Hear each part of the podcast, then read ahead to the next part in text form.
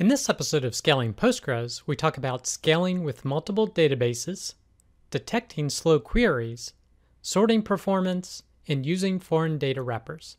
I'm Creston Jamison, and this is Scaling Postgres, episode 27.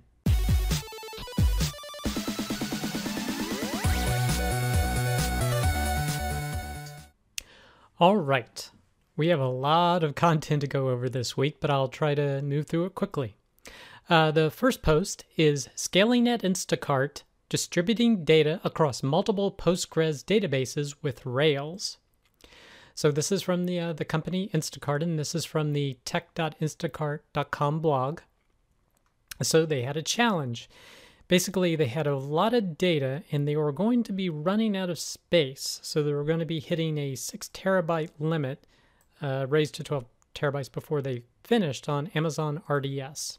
So basically, the solution that they actually came up with was segmenting their data into two separate databases. So uh, the post describes it as they have a four sided marketplace, essentially, customers, shoppers who pick up and deliver the groceries to customers, as well as they work closely with retailers and consumer packaged good companies. So basically, they examined all the tables in the database and they only found a few dozen tables that were needed by multiple domains. And they're saying, for example, when a customer places orders, the orders are written to the customer's database in the customer domain. However, that same data is also needed in the fulfillment domain. As this diagram demonstrates, they wanted to separate their data into two databases along a domain boundary. So this would be the customer domain, say, and this would be the fulfillment domain, say, and each database would have ownership of specific tables. Now, if you're looking at this, you're probably thinking about um, microservices. However, they did this a little bit differently. So they used one application that actually talks to both databases depending upon what table they wanted to fill information in on. So they weren't using a microservices architecture, but they were having separate databases and they would call it to the database based upon the information that they needed. So essentially, they they have a monolith application, and this code shows how they're using two database connections with Rails. Now, one of the databases is essentially the master of a particular table. And because they wanted to avoid master to master, they basically assigned this particular database would own this table. And if the other database needed that data, it would be copied over. And then they put some controls in place, as demonstrated in this code, at both the database user level to prevent writes as well as in the application to prevent writing to essentially what should be a read only table. And then basically, they did one way sync between the databases, copying the table information that was needed from one database to another using an what they're calling an application level data pump. Now, they said they experimented using foreign data wrappers in conjunction with materialized views, but they said, quote, the experiment wasn't successful, but we found materialized view refreshes to be potentially problematic at scale. But it's interesting, I wonder if the foreign data wrappers could have worked. But basically, they didn't use foreign data wrappers. Uh, they didn't seem to use um, logical replication, uh, nor did they use logical decoding. Those are some Postgres feature they could have used but they decided to do replication at the application level, and they said it gave them greater logical control. And they had they're using something called Hub, which is their own PubSub implementation. And they go over some of the things that they're doing whereby they are choosing an eventual consistency model. So eventually, those copy read only tables will be brought over to the next database.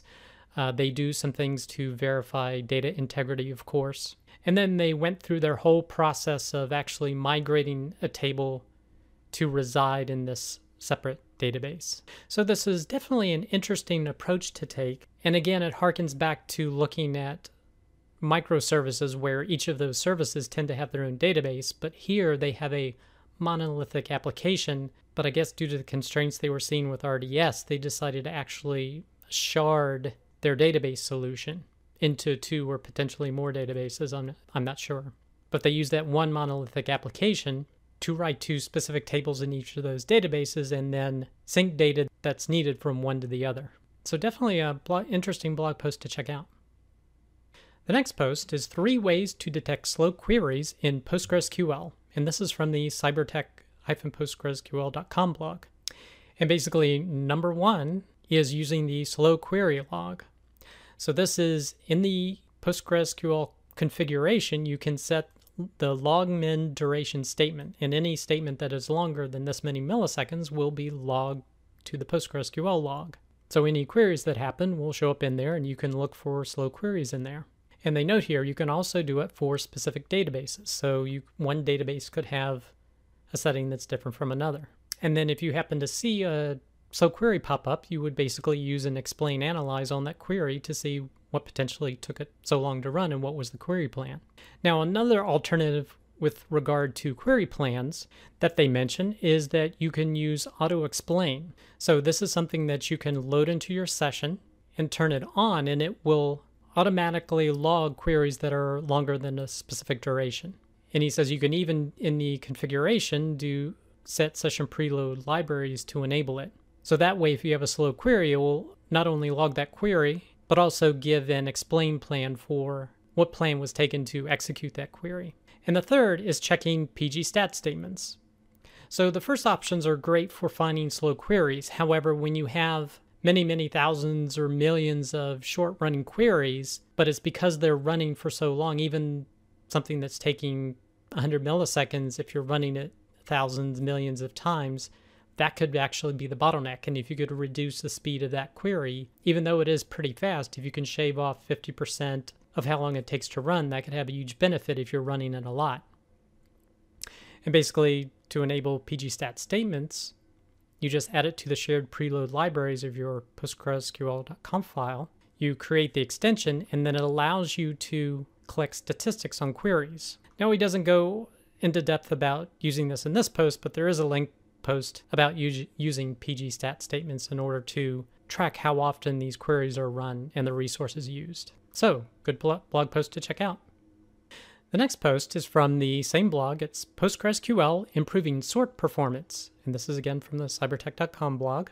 Uh, he starts off creating some sample data and then determining how to sort. Now, in his example, he sorted a lot of data and it basically had to go to an external disk merge. And he says, of course, the most important performance to change in order to speed up sorts not to be on disk if they're large sorts is to increase your work memory. So in this example, he had uh, four megabytes of work memory. He sets it up to one gigabyte, and now that sort happens in memory, and it goes from taking six and a half seconds to 2.7 seconds.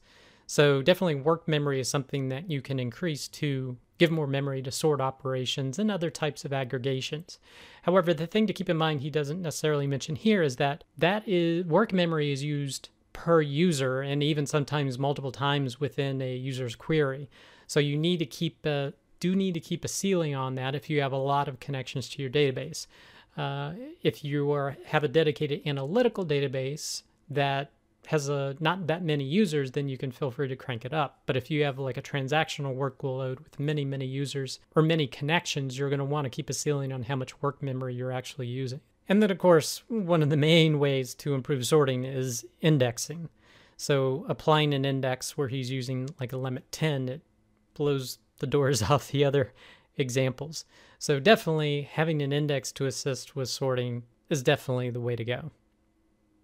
Now, related to indexes is our next post. So it's indexes on Rails, how to make the most of your Postgres database. And this was from the Karol Galanciak. My apologies. I'm not sure how to pronounce that. But this is a, just a good overview of indexing in general, particularly for Postgres. So he goes over the index types in terms of B tree, hashes, Brin, GIN, Gist, and then when you want to get to the stage of optimizing queries, how do you do that? Use explain or explain analyze. And then he goes on to additional advice in terms of the sequence of the columns in a B-tree index matter. In other words, you could do a query that just uses the first part of the index or both, but you can't use a, a query won't use it if you're just looking at the last column that's indexed in a multi-column index.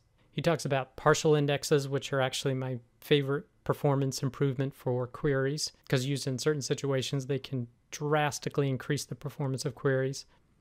He talks about expression indexes, which which have their uses when you're if you're always querying by or always querying in conjunction with a function.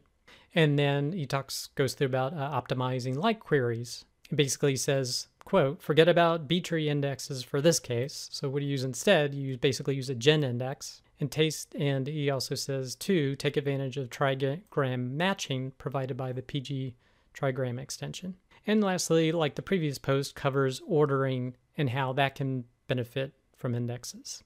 And of course, once you have a large database, or even not so large, you always want to add your indexes concurrently. And throughout this, he gives this code in, in Rails, so he tells you how to implement it using Rails migrations.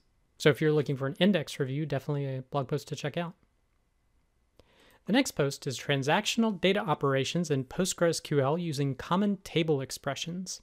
And this is from the Rob Conery blog. And he talks about essentially his own store that he has and how he has set up some different tables.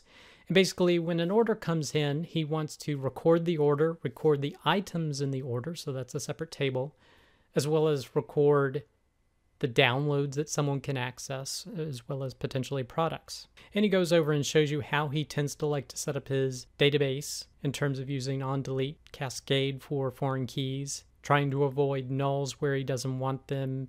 When he has a not null, always trying to set a default. And he actually generates random UUIDs in certain cases, in certain columns, using the PG Crypto extension for Postgres.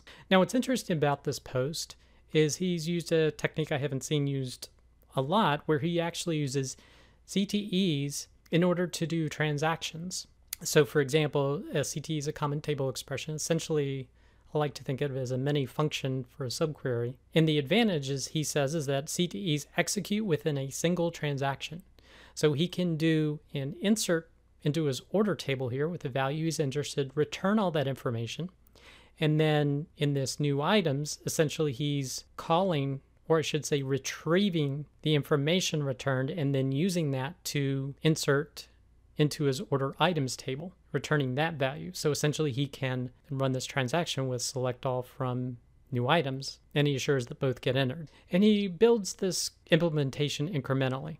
And in this example, he says, All right, well, what do you do about the downloads table? And then he shows a uh, downloads implementation just by adding another uh, common table expression. And then he says, Okay, what happens if you have multiple order items? So here he's basically showing that example where basically for the insert statement, he's using a select subquery to do it. Now, then he goes into all the th- examples he showed above, he's hard coded the solution. And how do you handle that coding? How do you handle data, data integrity and validation?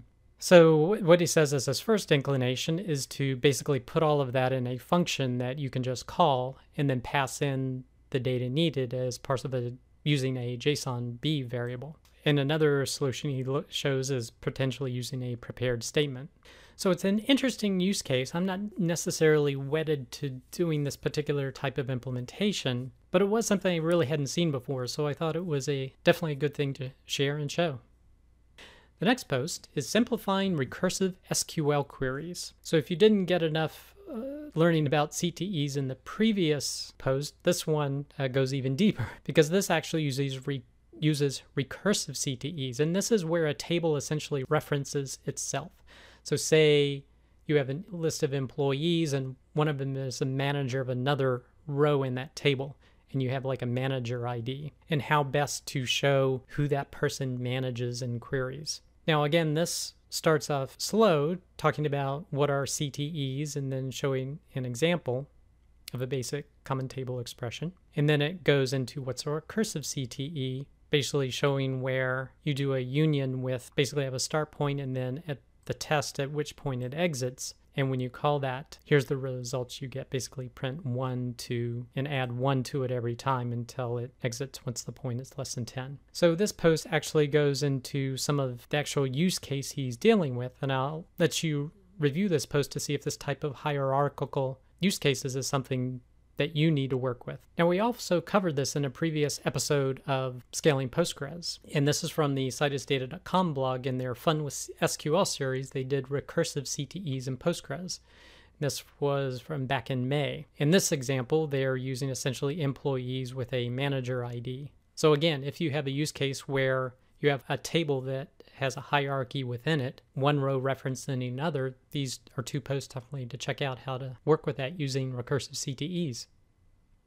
The next post is foreign data wrappers in PostgreSQL and a closer look at Postgres foreign data wrapper. And this is from the Percona database performance blog. So this goes over what a foreign data wrapper is. It basically enables you to contact a separate database from within Postgres and do queries against it or insert or update data. And specifically, the Postgres foreign data wrapper enables you to communicate with Postgres instances. Now, what I find interesting about this is that the future of Postgres sharding is probably going to involve these foreign data wrappers, as we've mentioned on previous episodes of Scaling Postgres. So I'm always interested to find content that is talking about using foreign data wrappers. And this is a fairly long post that actually goes into how you set it up to communicate with a separate Postgres database. They go into some of the advantages of the foreign tables and talk about query optimization and even how to set up writable foreign tables. And then they also discuss issues with regards to pushing down joins, predicates, aggregates. And push down is basically where the work is pushed down to the foreign database server as opposed to the one that you're actually logged into. So if you're looking into foreign data wrappers as a scaling initiative or you need to access other databases from your PostgreSQL instance, definitely a blog post to check out. Now, related to that is they have PostgreSQL accessing MySQL as a data source using MySQL foreign data wrapper. So basically, this is another post by the Percona database performance blog, and it covers connecting to MySQL from a PostgreSQL server. And it goes through all the different uh, options to configure it. So if you use MySQL, definitely a blog post to check out. The next post is actually a YouTube video, and this is from the EuroPython conference YouTube channel, and the title is Craig Kerstiens or Kirstein's Postgres at Any Scale. And this was presented at EuroPython on July 23rd to the 29th in 2018. That this uh, YouTube video was recently posted. Now, this presentation has been given at other conferences, but this is the most recent version that's come up in the areas I've monitored. So if you haven't watched it yet, definitely check it out. The latter part is related to Citus Data, which is a sharding solution for PostgreSQL but a lot of the advice is directly related to the basically the community Postgres version. So definitely a YouTube video to check out if you haven't watched a previous version of it yet. That does it for this episode of Scaling Postgres. You can get links to all the content presented in the show notes. Be sure to head over to scalingpostgres.com where you can sign up to receive weekly notifications of each episode, or you could subscribe via YouTube or iTunes. Thanks.